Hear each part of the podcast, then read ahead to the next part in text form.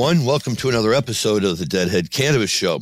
I'm Larry Mishkin of Mishkin Law in Chicago, and uh, I'm here today with another great show for you guys. Um, as promised uh, the other day when I was talking about seeing J Rad on December 1st at the Riviera nightclub in on the north side of Chicago, um, corner of Lawrence and Broadway, uh, just down the street from the Uptown Theater where the Dead came and played many a great show, none of which I ever saw there, but that's a story for a different day. Uh, but we are going to feature that December 1st show, and uh, very excited to do it. And we'll talk all about J Rad and the songs they're playing. And uh, we got a birthday shout out to a rock and roll legend and some more shenanigans by the uh, federal government uh, with regard to marijuana. That's no surprise. So let's dive right into uh, 12 1 23 from the Riv in Chicago, where we've got uh, J Rad walking out on stage.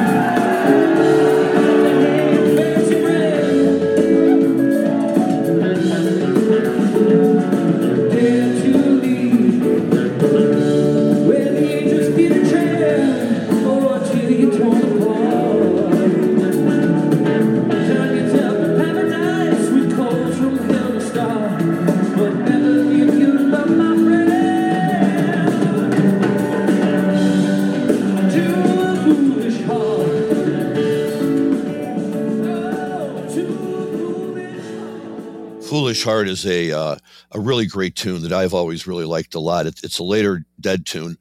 Um, it's the lead single uh, and opening uh, the opening song from the uh, Built to Last album, which for some people is a bit of a trivial footnote, maybe being as it's the band's final studio album. But all in all, it I think is um,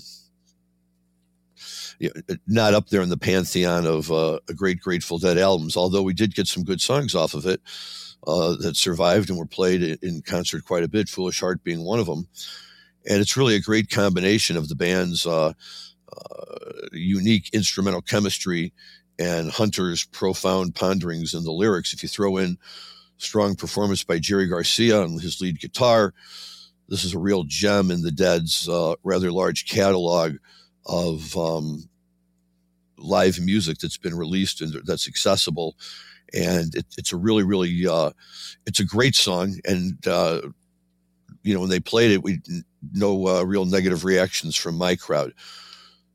Garcia who wrote the music spoke uh, about its unique construction in a previous interview from 1989 where he said that the thing that's interesting about foolish heart is it doesn't have any pads in it he said. Nobody's playing chords in the song not anybody everybody's playing lines and the lines hook up and tell you everything you need to know about the harmonic content of the song. You don't wonder where it's going. It's so beautifully designed. It's like a clock. It's really lovely. It surprised me that it came out so interesting and so perfect and so totally its own personality. That's the Grateful Dead in action, really. You know, what a great way for Garcia to describe it. And you know, you, you can now listen to the song and uh, really think about it on a whole different level and uh, realize how important it was to the Grateful Dead.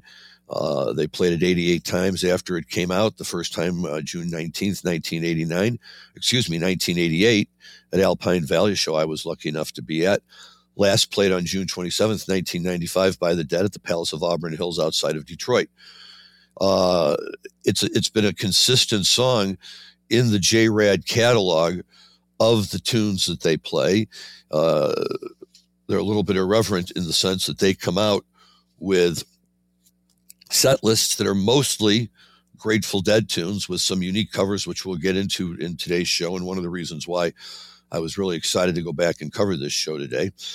Um, but uh, it always helps to have a little bit of background knowledge about who we're talking about. Everybody's heard of J. Rad, Joe Russo's almost dead.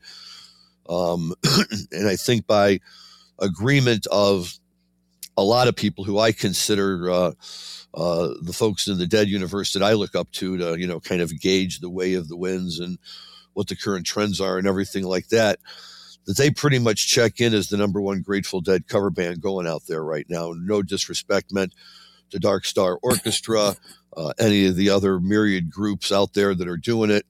Um, but these guys just bring it all together and, and, they they do it so tight and so well uh, that when they were when they came out and they opened with um, "Foolish Heart," you know, it, it, almost even sounds a little bit like it is the Grateful Dead playing it, and and, and they just have this ability to uh, bring a unique sound to something while maintaining the original sound.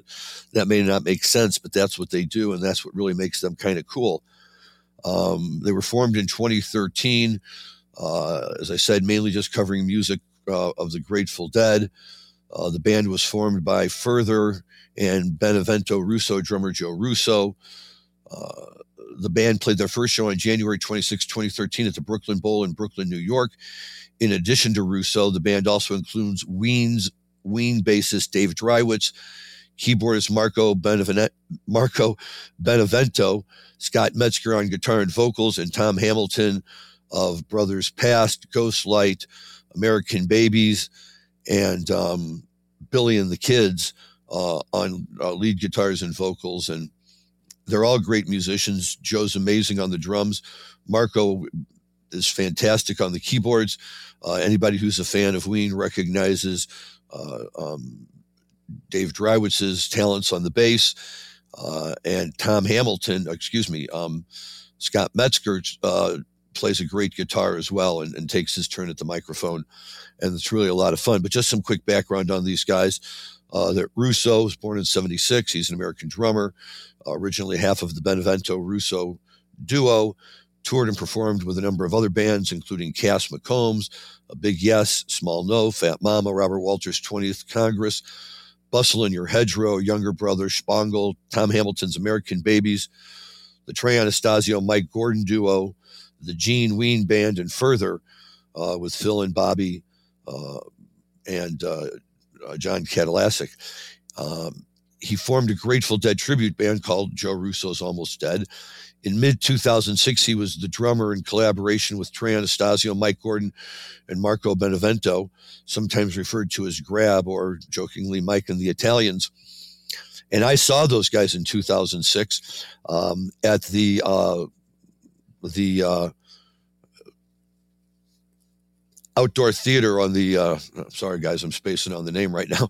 Uh, uh, the uh, outdoor theater out where Meigs Field used to be, uh, where they have a really nice summer venue for music shows here in Chicago. And you can go out and see the music, and you get a great skyline view of the city. And um, we went and saw my brother and I, who now lives in New York, but at the time he was here. And he and I went out there for a show. That the opening act was the duo Joe Russo and Marco Benevento. Um, and uh, we'll we'll talk about them more in a minute. And then uh, after they played a set of pretty interesting music, I thought they came back out with Trey and Mike, and this was during uh, Phish's 2005 to 2009 hiatus. I think was the timing there. So people were excited to see Trey. People were excited to see Trey and Mike, and uh, they really didn't play any Phish tunes that I can recall. Uh, for some reason that night, Trey had a songworm in his ear of "Take Me Out to the Ball Game," something about being in Chicago, uh, and the Cubs, who at that time were still ten years away from winning their first World Series. Uh, but he kept peppering the little "Take Me Out to the Ball Game" theme all the way through the night.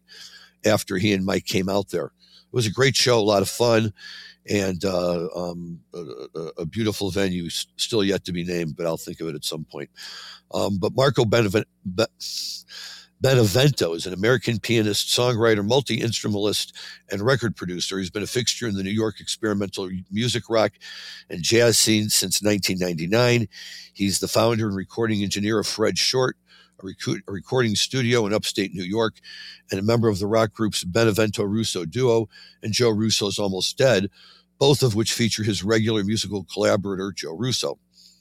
Benevento plays on a Casio sampling keyboard, an effects pedal, a Hammond organ with bass pedal board, and a Wurlitzer electric piano, all which are great. But when he gets going on that Hammond uh, B3, it's really something special. Uh, the duo that we keep referring to, the uh, the Benevento Russo duo, is an instrumental indie rock experimental uh, Hammond organ uh, Wurlitzer electric piano and drum duo that he formed with drummer Joe Russo in 2001. The band makes use of samplers, loops, circuits, circuit bent toys, guitars, as well as glockenspiels to augment their sound. The Benevento Russo duo have performed at events like Lollapalooza, Austin City Limits, the Fuji Rock Festival, Bonnaroo, uh, High Sierra Music Festival, and have drawn reviews at public in, in publications ranging from Rolling Stone to Pitchfork Media. Uh, then we've got Tom Hamilton, who's the uh, lead guitar singer. He's an American uh, songwriter, musician, and producer, uh, best known as vocalist and uh, guitarist in bands like Brothers Past, American Babies, J Rad, and uh, just as importantly, Billy and the Kids. Uh, if you've seen Billy and the Kids, he's out there doing the same thing, and he really brings another level to it and seems to be the go-to guy for some of these great covers that they pull off um, and uh, you know really just a tremendous talent. Dave Dreiwitz uh, is an American musician, multi instrumentalist. He's best known as the bassist for the band Ween. Um, and Joe Russo is almost dead. Some people are fans of the band Ween, some people aren't. Uh, I'm kind of right down the middle with them. If somebody puts them on, I'll listen to it, but it's not necessarily the first choice of music I was pick. I would pick if it was my turn to pick the next, uh, you know, music for a group of people who are all hanging out. Uh, but nevertheless, uh, no disrespect to Dave Dreiwitz because he's a great talent and really be, brings a lot to J Rad uh, in, in terms of the the bass playing that he does, and so much of the Grateful Dead music that they cover uh, has such a strong bass presence because of Phil. And uh, Dave does, I think, a really good job of stepping in there on these tunes and doing more than a passable job, a very formidable job, I would say of, uh, of, of picking up the bass lines for the Grateful Dead tunes and for all of the other great covers that they play uh, with just a, a strong rotating arc of covers. So many that uh, I thought I had heard them all, and I'm hearing ones uh, at this show on December 1st that we'll get to uh, that I didn't even realize that they had ever played before or that they even knew. Uh, and that's what's so wonderful about J-Rad. They're such talented musicians. They can just pop into songs like this. I'm sure there's a lot of practice involved uh, but they really, really do it and, and, and do a great job. Um, Dreiwitz is from New York City. Uh, his parents were traditional jazz musicians. His father played trombone, his mother tuba. Uh, he joined the Hoboken, New Jersey based psychedelic rock band Tiny Lights in 1983, his first professional band out of high school in 86 while attending Rutgers in New Brunswick. He met fellow schoolmate and drummer Scott Byrne and through a love of similar music, they started the rock band Instant Death in 1991, and it dissolved with the passing of Byrne, unfortunately, in 2005. In 97, Dreiwitz joined Ween. He was also a member, as we said, of J-Rad, the Dean Ween group, and the Led Zeppelin instrumental tribute band Bustle in Your Hedgerow. Uh, he occasionally plays bass with Chris Harford and the Band of Changes, uh, Old Rugged Sauce, as well as his own drum and bass duo Crescent Moon, which features Dreiwitz on bass and vocals alongside various guest drummers. Crescent Moon drummers have included Claude Coleman of Ween, Tomato from The Sound of Urchin, Eric Slick of Dr. Dog, and of course, Joe Russo. And then finally, Scott Metzger, who's from Trent, New Jersey, is an American guitarist. His work touches on a lot of different styles psychedelic rock, soul, country, jazz, surf rock. His collaborations with other artists include Phil, John Scofield, Joe Russo, John Mayer, Oteil, Warren Haynes, Shooter Jennings, Lala Brooks of the Crystals, Trixie Whitley, Nicole Atkins, Anders Osborne, one of my favorites, Dean Ween, Russ Lawton, uh, and others. Circles Around the Sun, the Stanton Moore Trio, and Umphrey's. Metzger is a full time member of Joe Russo's Almost Dead since its inception of 2013, and he continues to play with these a lot of these other artists. So, you know, that's who we're really talking about here, and uh, uh, they make up a great, great, great quintet of musicians, and they're so much fun to see. Um, and uh, you know, like we say, they came right out and opened up with "Foolish Heart," which was great fun, a wonderful way to start a show. Um, but uh, quickly gave way to what became one of the biggest surprises of the night in the very next song.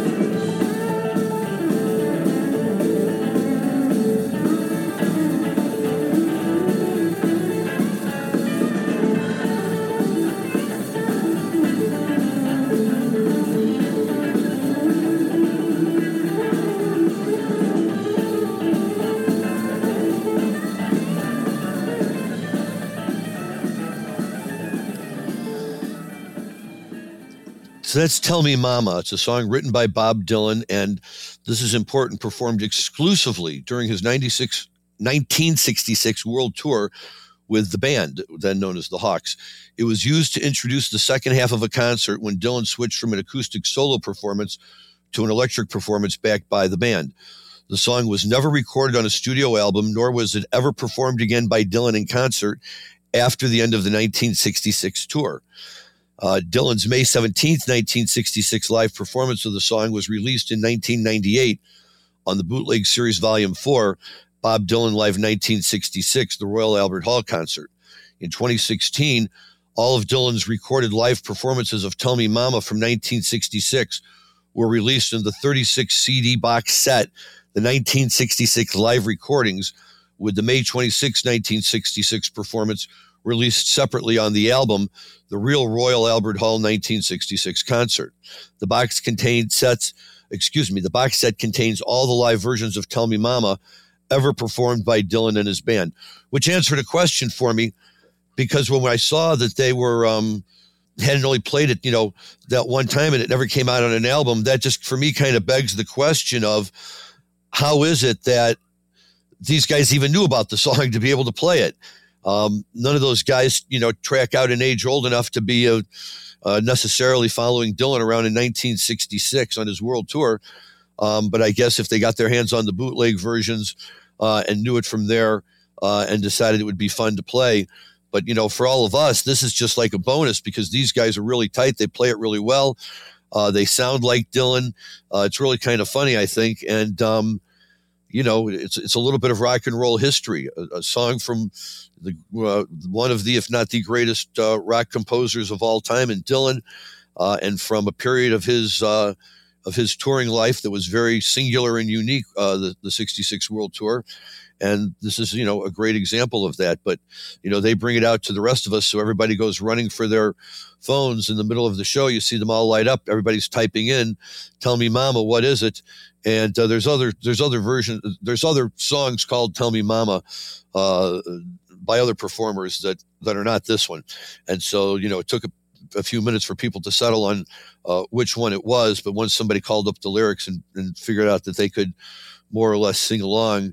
Uh, we knew that he had hit on the right one, and so we could all focus on that. And, and that really, I thought, was funny right there, sitting in the concert and seeing that we were hearing a song that Dylan himself had only played over a, you know one uh, one tour, uh, the span of one tour in 1966, and that's that's pretty amazing. So it was, it was, great. They played it really, really well, and it's one of the reasons why we really like um, uh, JRAD so much because they're not afraid to dig really, really deep into you know the songbook of any artist that they would like to be covering, and this is a great example of that. And you just don't hear. Uh, people out there covering songs like "Tell Me Mama" all the time, and certainly none, you know, who play it this this this well, and uh, you know, so sounds so much like uh, a, a Dylan-led band. Uh, so that was really a lot of fun too, and really glad uh, um, you know to be able to get that song in there. Um, one thing I want to talk about really fast, and uh, I suppose that this could have come up during the cannabis side, but it's actually uh, has a lot to do on the marijuana side, but the music side too, um, for a reason that'll become clear in a moment. So I think I'm going to get to this quickly and then maybe dip in for a little more music before we slide over for our cannabis chat of the day, because there's some stuff there that really needs to be discussed. Um, first thing, music news. Uh, Phish tickets for the Sphere are apparently out. So the big question is, did you guys get any? Uh, my short answer is, is as of now, I have not gotten anything from Phish one way or the other, and I'm told by my son and his uh, gang of friends that Phish will certainly show me the courtesy of, uh, at a minimum, sending me something saying, "Nope, you didn't get it. Uh, you know, tough luck for you." Uh, but I haven't gotten that yet. At least I don't think so. So um, you know, we'll, we'll, find out. Who knows? Maybe that's something that you know, like would come be coming across my uh, my desk right now. But nope, even right now, as I'm taping this on uh, Friday night, uh, the 15th at uh, just before six o'clock Central Time, I have not officially heard from Phish yet. So I'm going to keep my fingers crossed and see if that happens because it would be fun to go for a few of those shows if I could pull it off.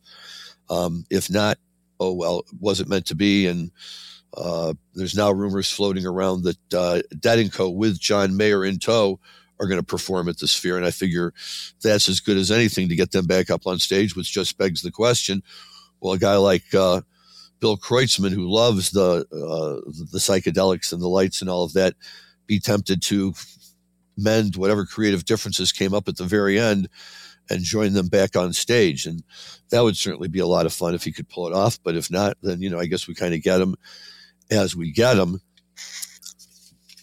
and just do it that way.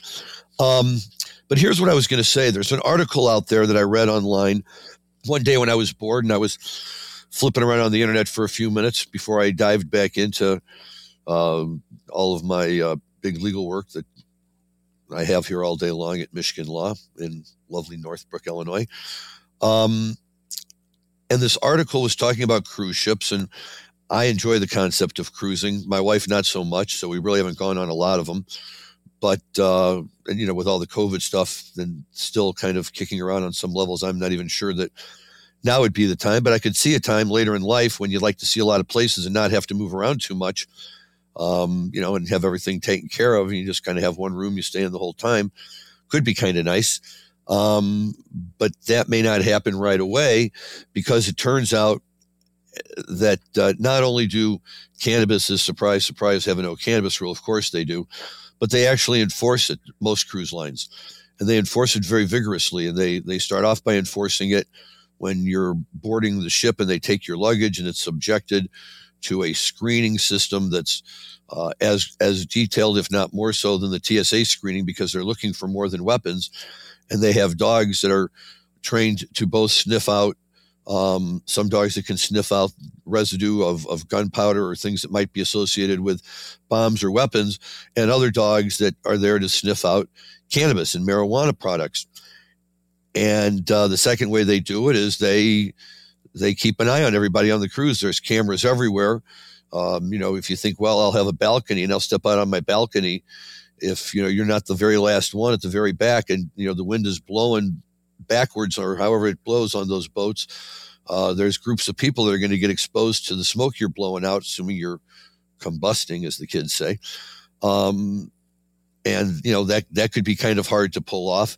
Uh, people have reported smoking on some of the uh, the decks later at night when most people uh, have either moved inside or are gambling or getting drunk or already in bed, um, and they have been they report that they were picked up by some of the cameras and you know, crews came out and did everything from taking all of it away to, in some cases, uh, you know, actually uh, kicking the the passengers off at the next port and just saying, "Here's your bags. You're off. It's up to you to find a way to get a hotel room and to get yourself home.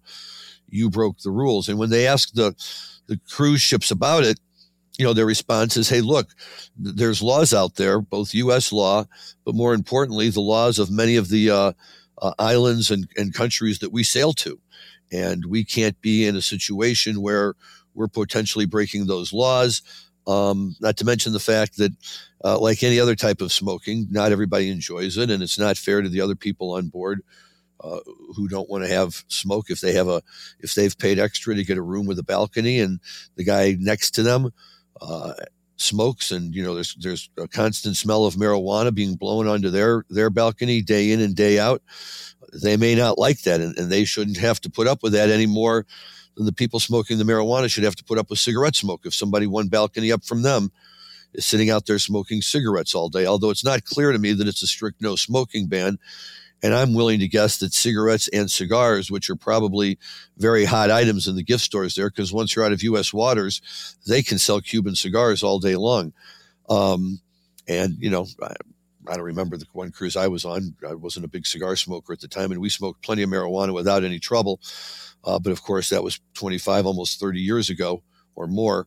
Um, and, uh, you know, I'm sure things have changed and the boats have all been upgraded and all of that. But, you know, this really kind of sucks because, you know, if you're going on a cruise, you're going away to relax, you're going away to have a good time.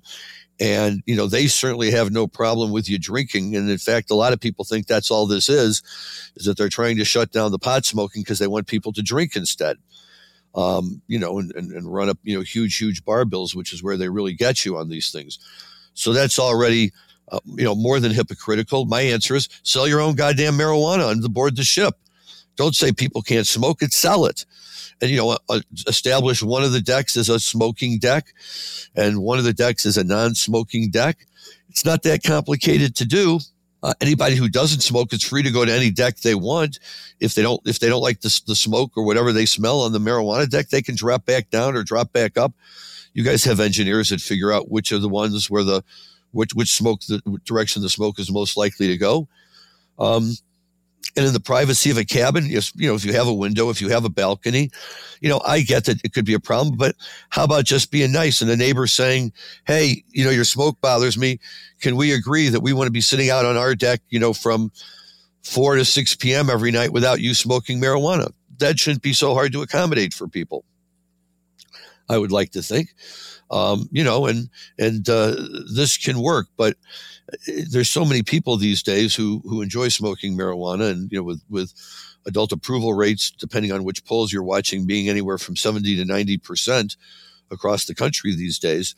Um, it's not surprising that people are going to want to take marijuana on these cruises. And you know, a lot of people who who go on cruises tend to be older, uh, retired people um, but not the really old retired people, right? So some of the baby boomers who, you know, now or in the last few years or whatever it's been have, have all come of age and, uh, you know, want to relax and uh, celebrate their golden years, if you will, with, with some nice cruises while they're healthy and uh, agile enough to be able to do it and to really take advantage of all the great places they get to go and all the great food that they serve. And, you know, and all of that kind of stuff. And those are the people that are really starting to smoke marijuana again. They were folks who smoked it in high school and college, but then stopped uh, because they were they were entering the work world at a time uh, when there was no understanding of the concept of medical cannabis or even just using cannabis in your own time instead of going home and getting drunk every night. Um, but now that you know their kids have all grown up for the most part, moved out, gotten married, whatever the case may be, many of them are retiring um, you know, living a, a, you know more relaxed lifestyle now.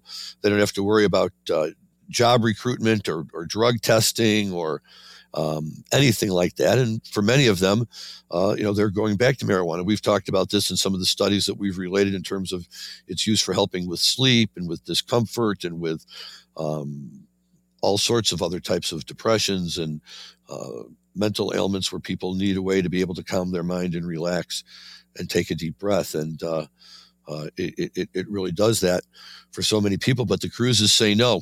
And, you know, I'm no predictor of the market. And, you know, for all I know, people just say screw it and they'll go anywhere. They'll do it and they'll, they'll sneak it on. And, you know, I'm sure over time we'll see stories if it becomes a real problem.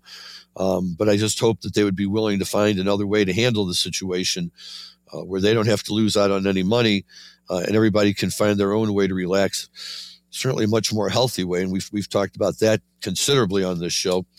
And uh, a lot of money to be made if they just want to go in and, uh, uh, you know, sell it all themselves. So we'll see. But uh, if you're going on a cruise or thinking about going on a cruise, think about that. And here's the thing because you got the jam band cruise and you know my my son's buddy Kevin goes on that every year. I know other people who have gone on it. I've never quite made it there. But I think that would be a really hard sell to tell people you're going on the jam band cruise and you can't smoke. And the other thing that I saw is you can't eat gummies. They don't want you to take gummies. And that's a real problem for me because eating gummies should not be anybody's freaking business. Nobody smells it. Nobody sees it. And if I've taken three gummies and I'm acting a little loopy, I'm no different than the woman at the table next to me who's had five margaritas and is sloshing all over herself. So, you know, that, that in my opinion is carrying it a step too far. And gummies are a lot easier to, to manage and to get on board. So maybe that's the answer. Um, but, uh, you know, maybe they'll see clear to let, you know, vapes and smoking and all stuff like that uh, take place so people don't have to pay a lot of money and then feel like they're in high school and breaking the rules. Okay, back to my concert here because uh, this is another great tune that's a, wonderful Grateful Dead tune and that uh, J-Rad covers as well as anybody. And on December 1st of this year, they did a really good job.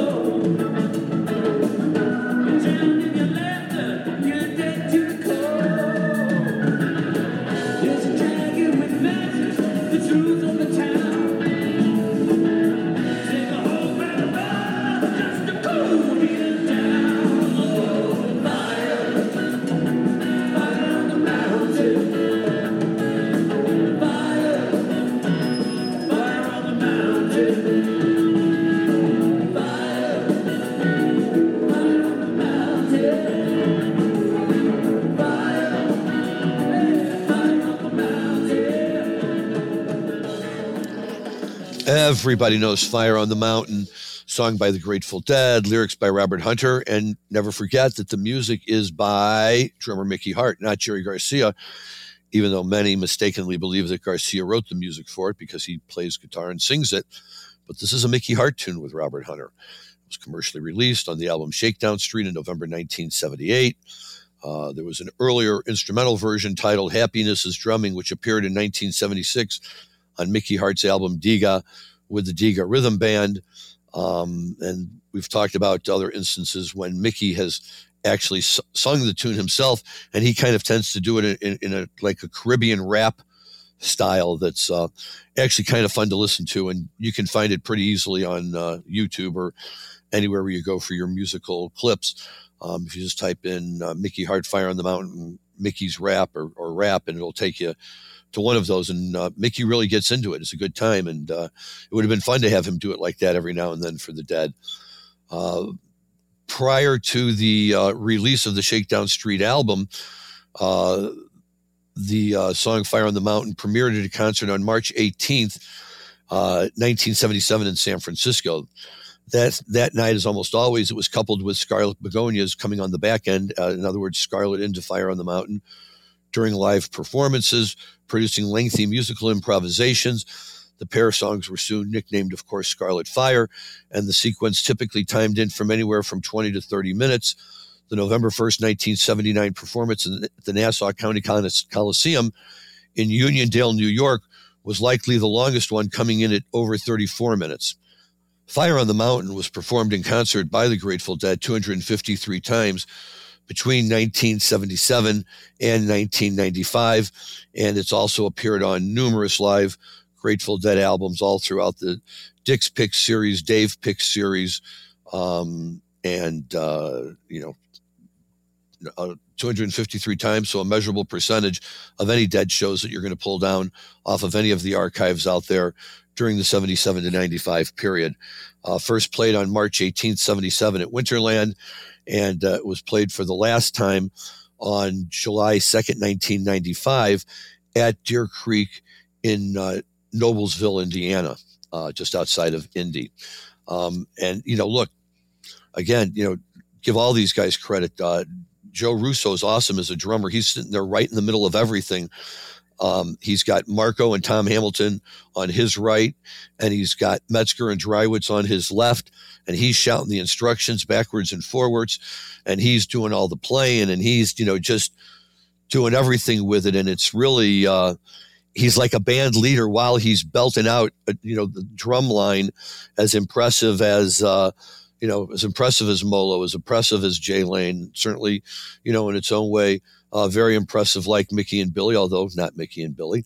Um, but but he's a, a, real, you know, active guy up there, bouncing around on his uh, seat behind the uh, behind his drum kit, and uh, you know they they really do such a great job. And, and Tom uh, taking the lead on fire, uh, did a stellar performance with it on December 1st and much beloved by the crowd.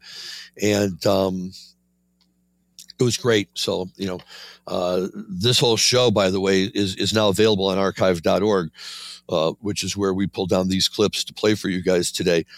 Um, and I would, you know, suggest that anybody who's interested in hearing any of this great live music make their way over to archive.org if you don't already have all the Grateful Dead CDs. And if you do have them, then you're smart like me because we'll always have them, even if the computers crash. Uh, and if you don't have them, well, that's okay. You can still have them electronically. And if the computers crash, the rest of us promise we'll let you, you know, burn copies off of ours. Um, but it's, uh, I just, I'd love to collect them. And we've talked about that before.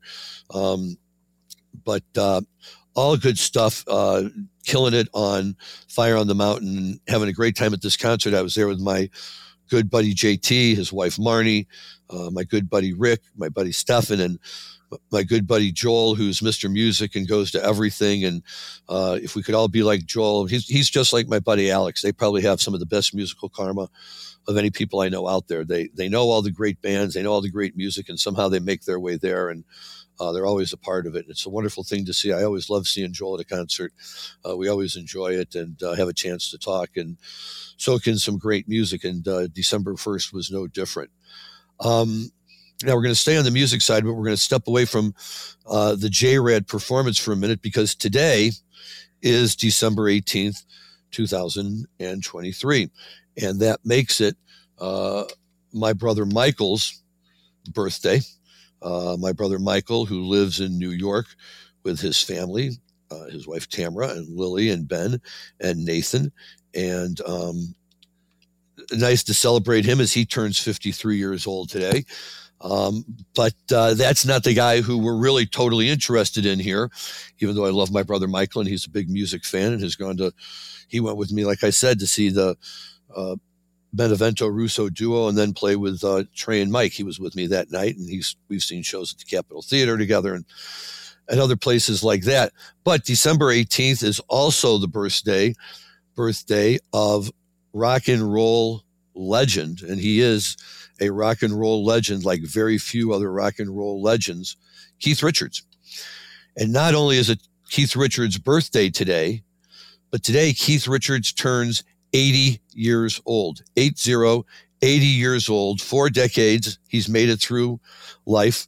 We cannot let that milestone go unnoticed. Um, it, it's, it's absolutely amazing to me because uh, by all rights, Keith uh, Richards should not be alive at all. We look at all these famous rock and roll musicians who have died, the famed 27 Club, including his former bandmate Brian Jones.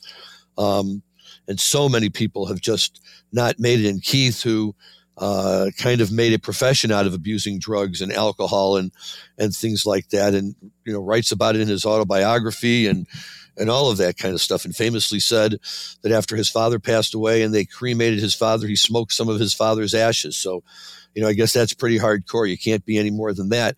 And yet the man is alive, and not only is he alive, but he just played guitar on a new Rolling Stones album that's, that just came out, and he'll be touring again with the Rolling Stones this summer uh, as they tour all across North America and wherever else they're going uh, for outrageous amounts of money. Um, but uh, so what? A lot of people go to see them anyway. And of course, you should. It's the Rolling Stones, and they are the greatest rock and roll band in the world. Um, no, I don't say jam band, um, but uh, just pure, flat out rock and roll. The Rolling Stones are it. Get Your Ya-Ya's Out is far and away one of my favorite live albums of all time. Exile on Main Street is one of my all time favorite albums. Um, but Keith is turning 80 today. So uh, we're going to drop in here a, a, a quick tune that's one of my favorite Keith tunes.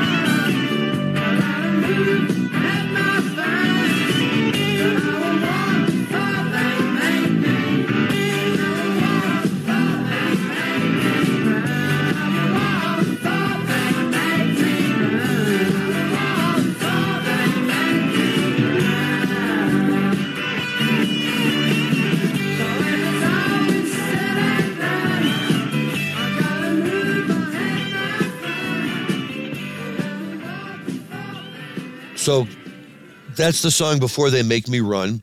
Uh, it is a song by the Rolling Stones, written by uh, Keith, featured on their 1978 album "Some Girls," uh, one of the great albums I think of all time. I love "Some Girls" as an album, and after "Exile on Main Street," it's probably my second favorite uh, Rolling Stones album.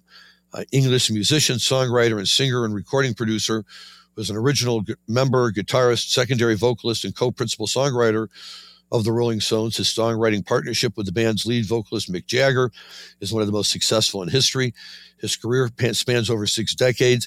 Uh, their latest album, I'm sorry, I forget the name, that's terrible, uh, just made it into the top 10 on the Billboard uh, uh 200 album chart.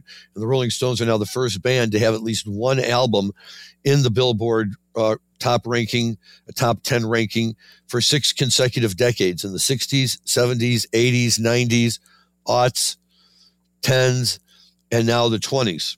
And, uh, or is that seven? Well, whatever it is, six or seven. He said they've set the record now. And uh, it's pretty amazing uh, that, you know, not only are they the world's greatest rock and roll band, but this many years later, 60 going on 70 years later, they're still musically relevant and people still want to hear what they have to say. And the tickets for these shows have all sold out. And they'll, if they're not already, they'll soon be appearing on the secondary market for the amount that you could use to make a down payment on probably a, a reasonably mid-sized house, you know, in most of America. But you know, if it's going to see the Rolling Stones, you know, you got to do what you got to do, and I can't argue with that. Uh, not everybody has access to the Uncle Dave tickets like we did back in uh, 1981 when we saw the opening Stones show at uh, JFK Stadium in Philadelphia. Thank you, Uncle Dave, wherever you are these days. Uh, shout out to Buddy Dan and the gang. Uh, we all had fun. The balloons are still up there. Um, just by quickly by way of background, uh, Keith uh, was born and grew up in uh, Dartford, Kent. He studied at Dartford Technical School and uh, Sidcup Art College. After graduating, he befriended Jagger, Bill Wyman, Charlie Watts, and Brian Jones. Joined the Rolling Stones. Uh, he also sings lead on some of the Stone songs, such as "Happy" and "Connection." In addition to "Before They Make Me Run," although I've always been very partial to "Before They Make Me Run." Um, he also has played with his own side project, the Ex Pensive Winos, and he also appeared in three of the Pirates of the Caribbean films as Captain Teague, father of Jack Sparrow. Uh, Johnny Depp, whose look and characterization was inspired by Keith himself, with all of the uh, uh, scarves, colorful scarves, and everything that he wears, and all that good stuff. Uh, in '89, Richards was inducted into the into the Rock and Roll Hall of Fame, and in 2000, into the um, United Kingdom Music Hall of Fame. Uh, with again with the Rolling Stones. The Rolling Stone magazine ranked him fourth on the list of its 100 best guitarists in 2011. In 2023, Rolling Stone's ranking was 15th. The magazine lists 14 songs that Richards wrote with Jagger on its 500 greatest songs of all time. And um, like I say before, they make me run uh, is just a song of theirs that I like. Um, he says it's his response to his arrest for heroin possession in Toronto in February of 1977. The criminal charges and the prospect of a prison sentence loomed over some of those Some Girls recording sessions and endangered the future of the Rolling Stones. But they eventually uh, made their way through all of that. Um, and in the you know in the lyrics, Richards reflects unapologetically onto his lifestyle up to that point. Uh, it's another goodbye to another good friend, and his verse version can be referred, uh, interpreted as referring to Gram Parsons, who was Richard's close friend, who died in '73 from a drug overdose um, and, and, and heroin itself. Richards had sought medical treatment for heroin addiction following his arrest in Toronto, and uh, his resolution to overcome the addiction would be a significant factor uh, in his upcoming trial that he had to, to face for that. He recorded the song in five days without sleeping, originally titled, Rot, entitled and Roll. The song was recorded in a Paris studio in March 1978 during one of Mick Jagger's absences from the Some Girls sessions. The completed track, a high energy rock and roller, features Richards on lead vocals and acoustic and electric guitars, and bass Ronnie Woods on pedal steel guitar, slide guitar, and backing vocals, Charlie Watts on drums, and Jagger on backing vocals. Richards first performed the song in concert uh, on the uh, New Barbarians tour of North America in 1979. It was not until the Steel Wheels tour in 1982 uh, that it entered the Rolling Stones concert uh, um, repertoire. And um, just a great song that I really like a lot. And, uh, you know, can't really quite get uh, enough of when I listen to live Rolling Stones stuff. And the, the, the, the live Rolling Stones Love You Live uh, from the late 1970s has a really good version of before they make me run on there That uh, is another version i would recommend if you really want to hear hear it sound great. So happy birthday keith man. Everybody's counted you out for a long time so here's hoping that they're still wrong and you're around you know for another 20 years.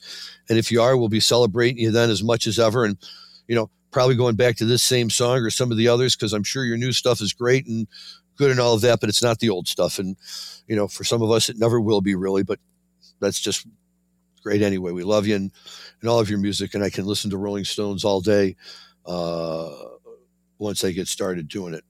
So what we're going to do now is we are going to cut over and we are going to take a minute to um, listen to uh, Dan's clip for the day as we enter into cannabis news. The charge yesterday, I was just um, caught with a small quantity of cannabis, for which I was fined 200 Barbados dollars. Did you, did you think they sent you to drugs? Are you? I don't take drugs. I never Good. have taken drugs. Are you Good. going to? No. Were you worried about being Never sent? again. Never Were you worried about being let's, let's get one thing straight. Can we get one thing straight? That whatever you think and whatever you think I've done, this, I'm telling you, this substance, cannabis, is a whole lot less harmful than rum punch, whiskey, nicotine, and glue, all of which are perfectly legal. What about your children? What about your children? I would like to see it decriminalized. Because I don't think, in the privacy of my own room, I was doing anyone any harm whatsoever. A young Paul McCartney. Yes, boy, those Beatles sure knew how to make a point about things, and especially cannabis. It was no wonder Richard Nixon hated them, and uh, his his hatred for the Beatles and all things hippie was one of the reasons why uh, Tricky Dick went ahead and put uh, marijuana right up on Schedule 1 of his new Controlled Substances Act that was enacted in 1970. And, folks, unfortunately, this takes us to our big news story of the day. Thanks to the folks at Marijuana Moment and uh, Ben Adlin for such a great article um, from which we can draw news sources to share with you on what's going on in the world of marijuana.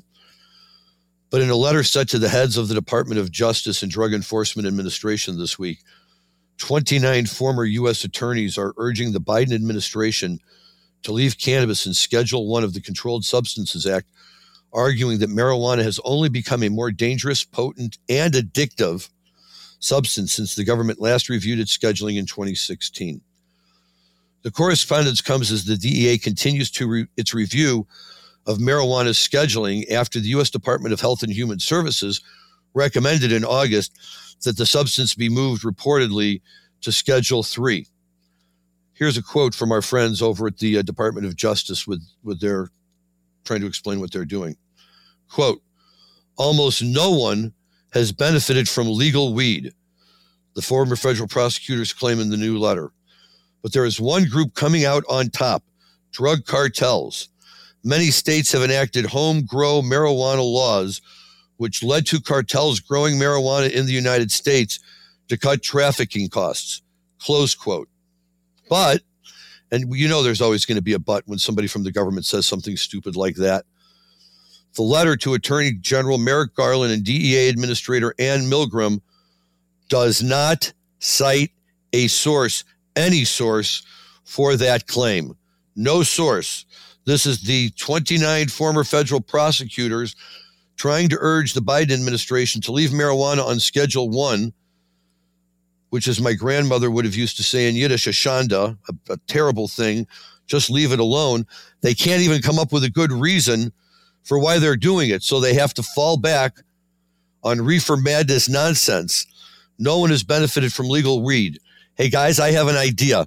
Listen to the Deadhead Cannabis Show and all the freaking studies we've been citing week after week after week and I'm barely scratching the surface of what's out there.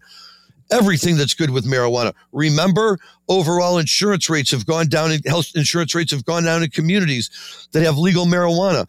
People are taking less opioids. People, people are uh, smoking less cigarettes. They're drinking less alcohol.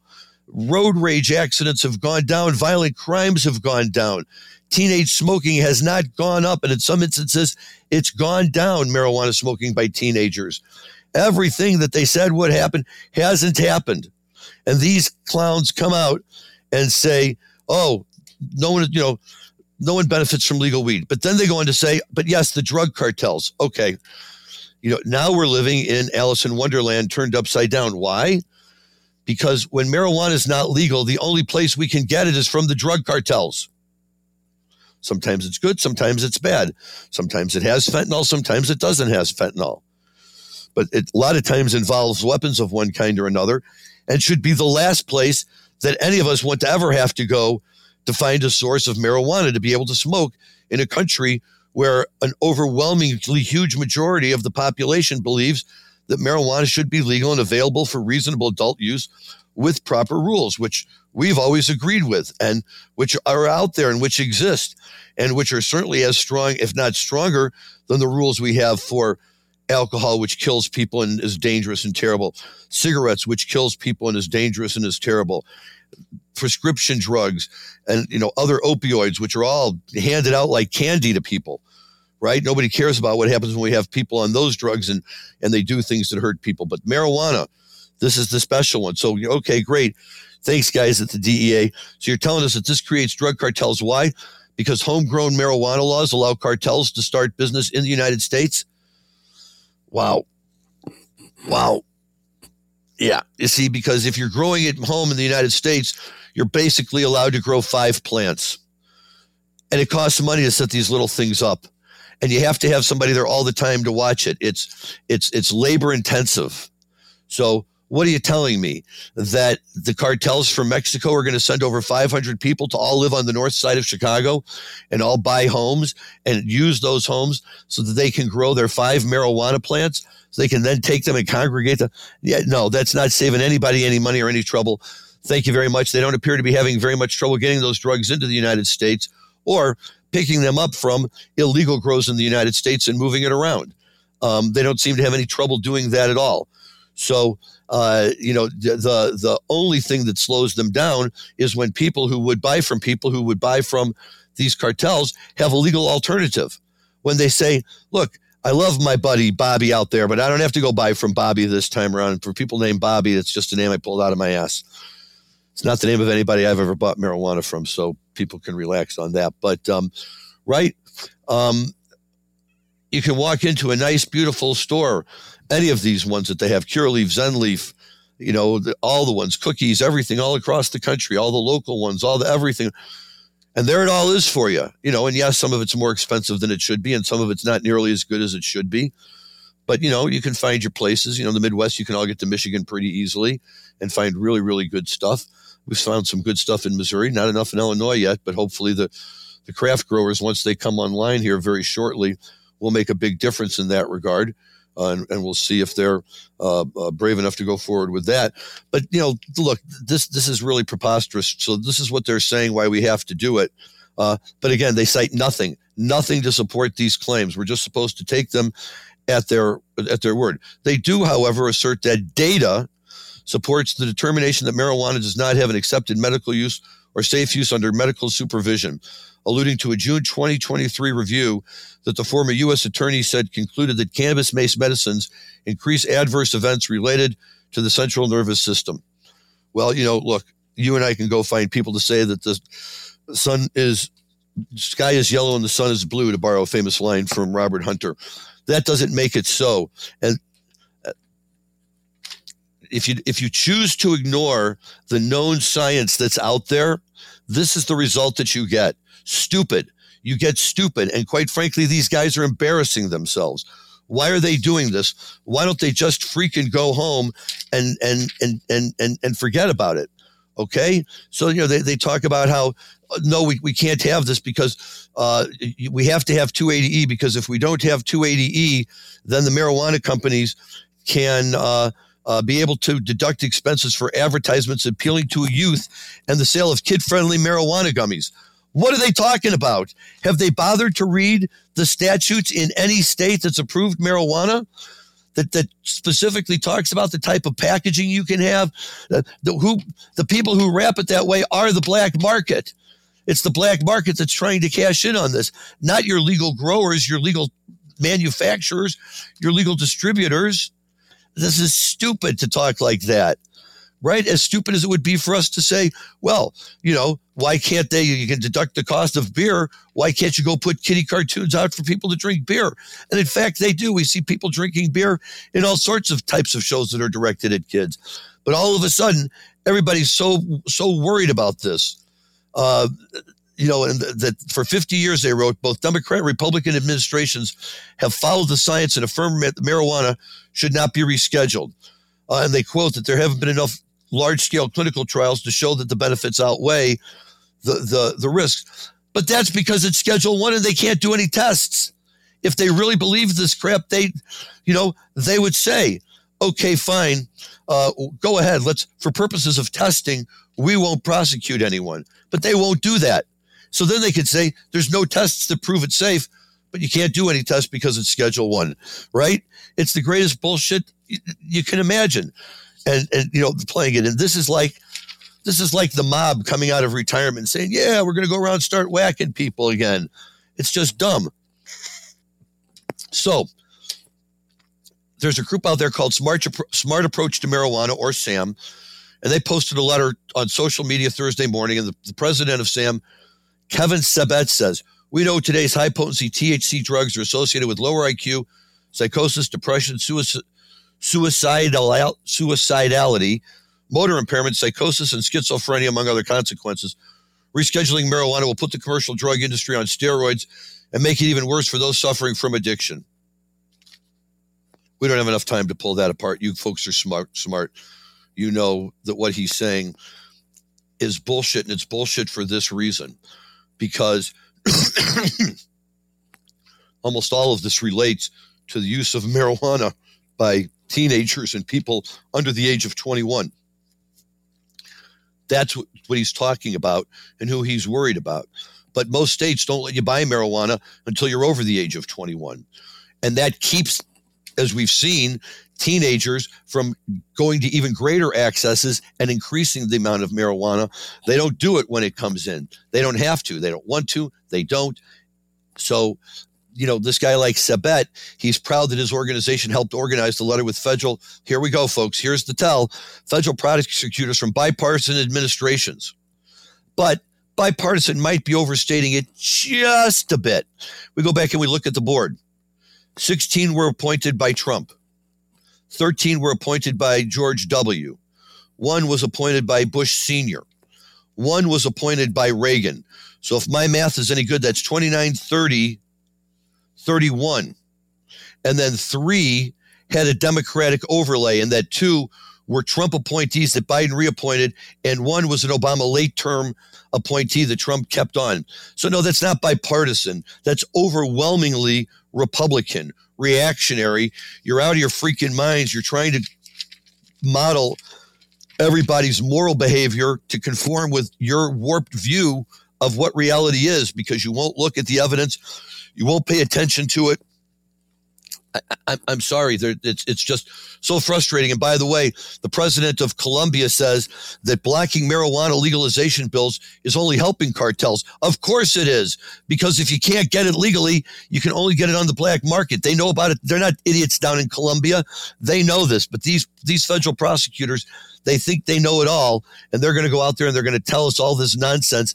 They're repeating old tired crap that's been disproven and discredited time and time again, especially by folks like Paul Armentano and Mason Tvert and the late Steve Fox and these guys who spend so much time debunking all of these myths and all of this bullshit, and yet they still play this same stupid game. And by the way, uh, some of the Republicans who are, who are supporting this uh, siding with this are the same ones who say that no marijuana should be rescheduled without the Senate getting to approve it. We've already talked about that being bullshit. That separation of powers, it's an administrative thing. They don't need to do it. That's all we're going to talk about on marijuana today because, quite frankly, it makes me really angry. And there's nothing more to say about it other than it's just more examples of the federal government or those who supposedly serve the federal government in the name of justice and interest and fairness to all continue to perpetuate these bullshit myths and stereotypes and lies about marijuana and cannabis and the people who use cannabis and it's it's it's it's maddening is all that it is. People who just don't know and don't care and they ruin far more lives when they make it illegal again like they want to so they can go around busting people and using it uh, you know as a, as a as an entirely as a ruse to be able to harass people of color to be able to harass minorities like they have traditionally for years and years and years. It's a cheap, easy way for them to open somebody's car and use it to leverage a search into something that may either be there or something that they conveniently find there because they put it in there themselves. So yeah, let's let's not take any of this very seriously when you have these types of people in law enforcement who represent such one side of the political spectrum trying to come in and tell us and, and we all laugh in their face because even even my kids, my younger kids not young in their 20s know that th- when they hear that that this is bullshit you know and their friends and their contemporaries are all old enough and smart enough to understand that it's bullshit. You can't do this and then turn around later on and say there needs to be respect for the law when the law doesn't respect the people that it's serving. So guys let's try and work on that please. Uh, find something better to do with your time uh, than wasting all of our times uh, trying to perpetuate a terrible myth about the, necess- the necessity to have marijuana on Schedule One of the Controlled Substances Act, or even have it on the Controlled Substances Act at all. But if you're going to make the argument, try to please come up with real evidence next time instead of rehashing old crap that's been regurgitated and puked out so many times that you know it looks like what people do after they've had a little too much to drink, not too much to smoke. So we're going back to music, man. We're going back to J Rad.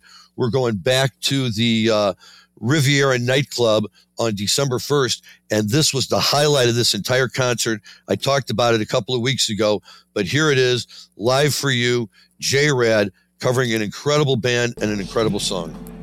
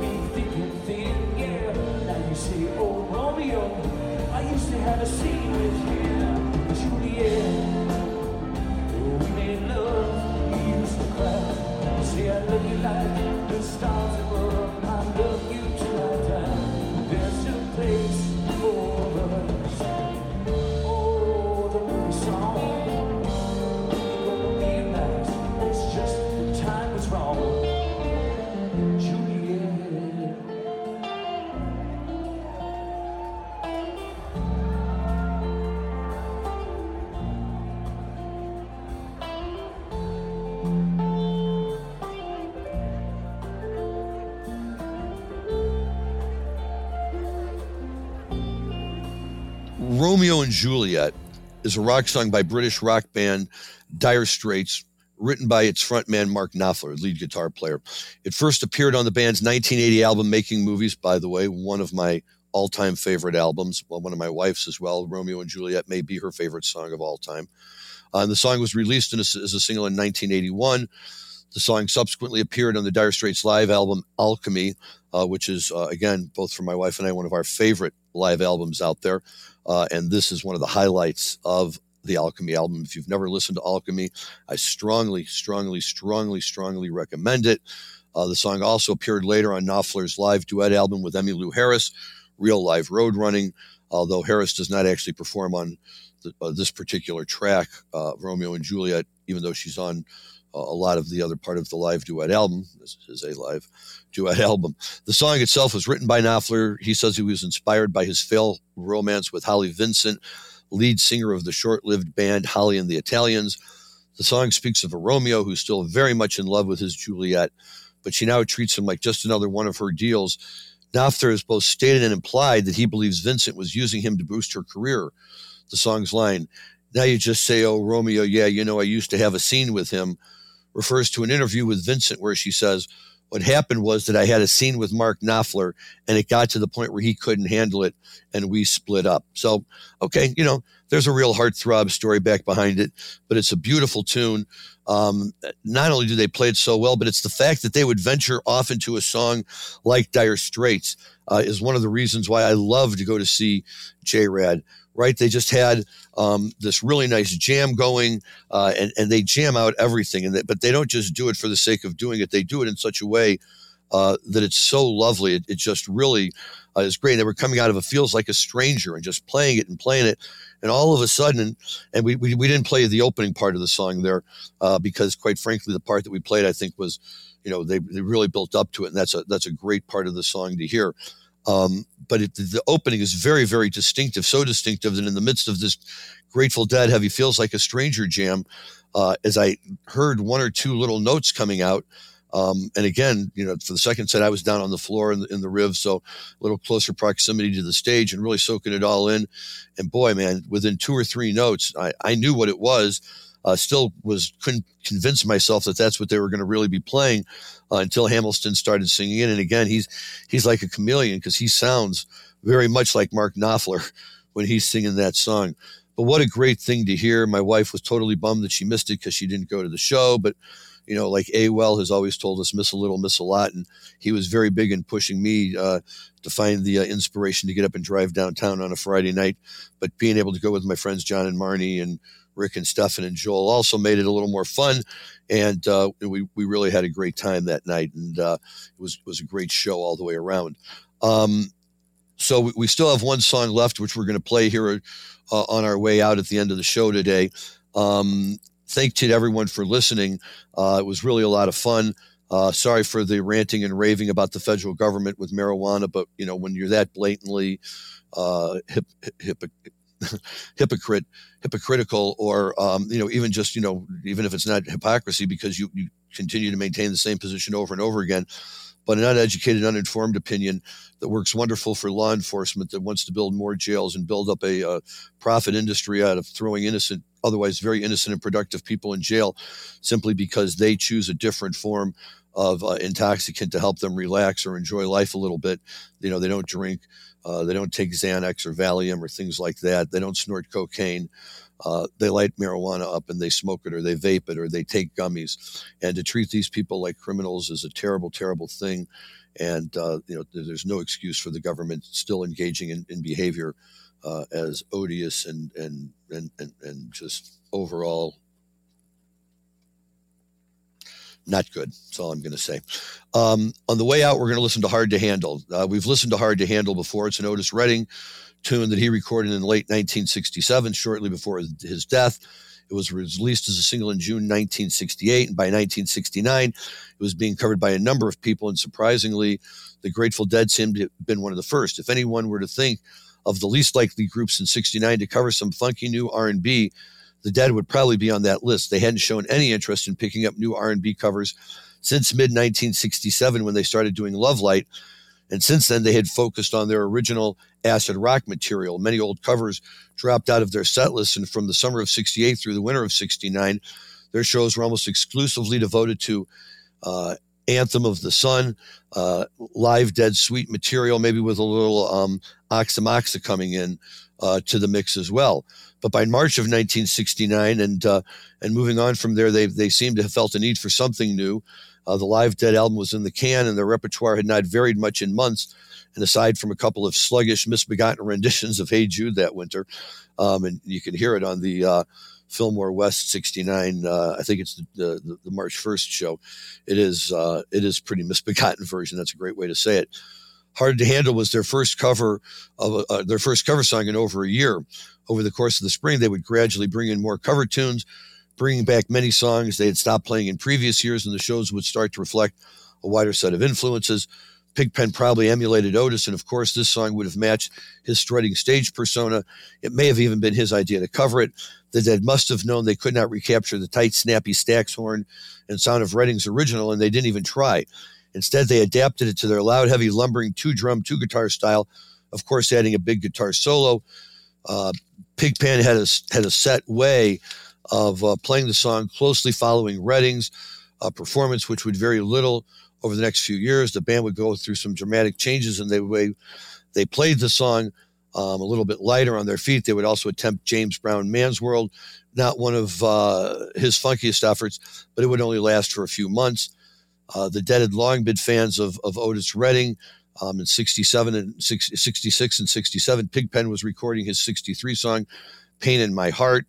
Um, the Dead opened for uh, Otis Redding once on uh, December 20th, 1966. Um, and uh, uh, there's there's music out there on that, which we may get to someday um, uh, on a, a, show with Tom Donahue uh, in April of 1967. Tom Donahue was a guy who was around in media all the way through the 70s and even into the early 80s, eventually becoming one of the first really late night TV talk show hosts.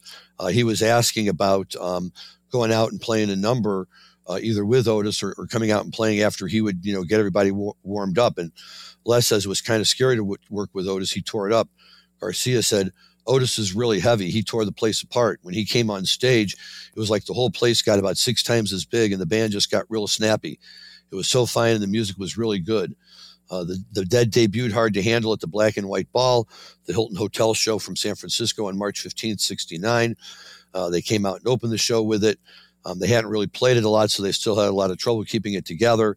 Um, at the end, the band thinks that uh, uh, they were confused about some of the verses, and maybe Pigpen just got out there and finished it. But then he sang another verse. They tried to come to an abrupt end, and uh, whatever. It was great, typical Grateful Dead stuff. They last played it on December 31st, 82, at the Oakland Civic Auditorium, total of 120 times overall. Um, but it's a great, great tune. It's a good way to go out. So I hope you will uh, listen and enjoy it. Thank you as always for listening. Uh, we'll probably have one more show this year before we take a little break for the holiday. So hopefully you'll listen to us again next week. Thanks to Dan for producing. Uh, have a great night, everybody. Enjoy your cannabis responsibly.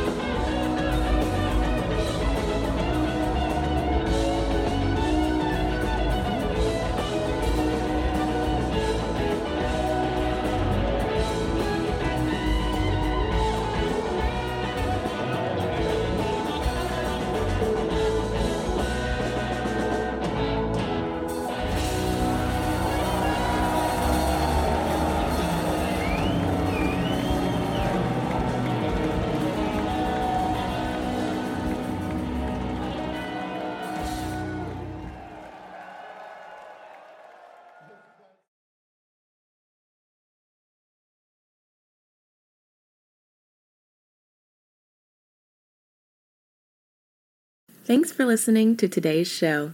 To check out more great cannabis podcasts, go to podconx.com. Here's a preview of one of our other shows. Tune into a major journey podcast today, where guests take listeners on journeys and immerse themselves in the roller coaster ride both in and out of the cannabis space that brought them to where they are today. Throughout our conversations, guests share valuable lessons that they've learned along the way that listeners can use to empower growth both in their personal and professional lives. Check out a major journey today on all major podcast platforms.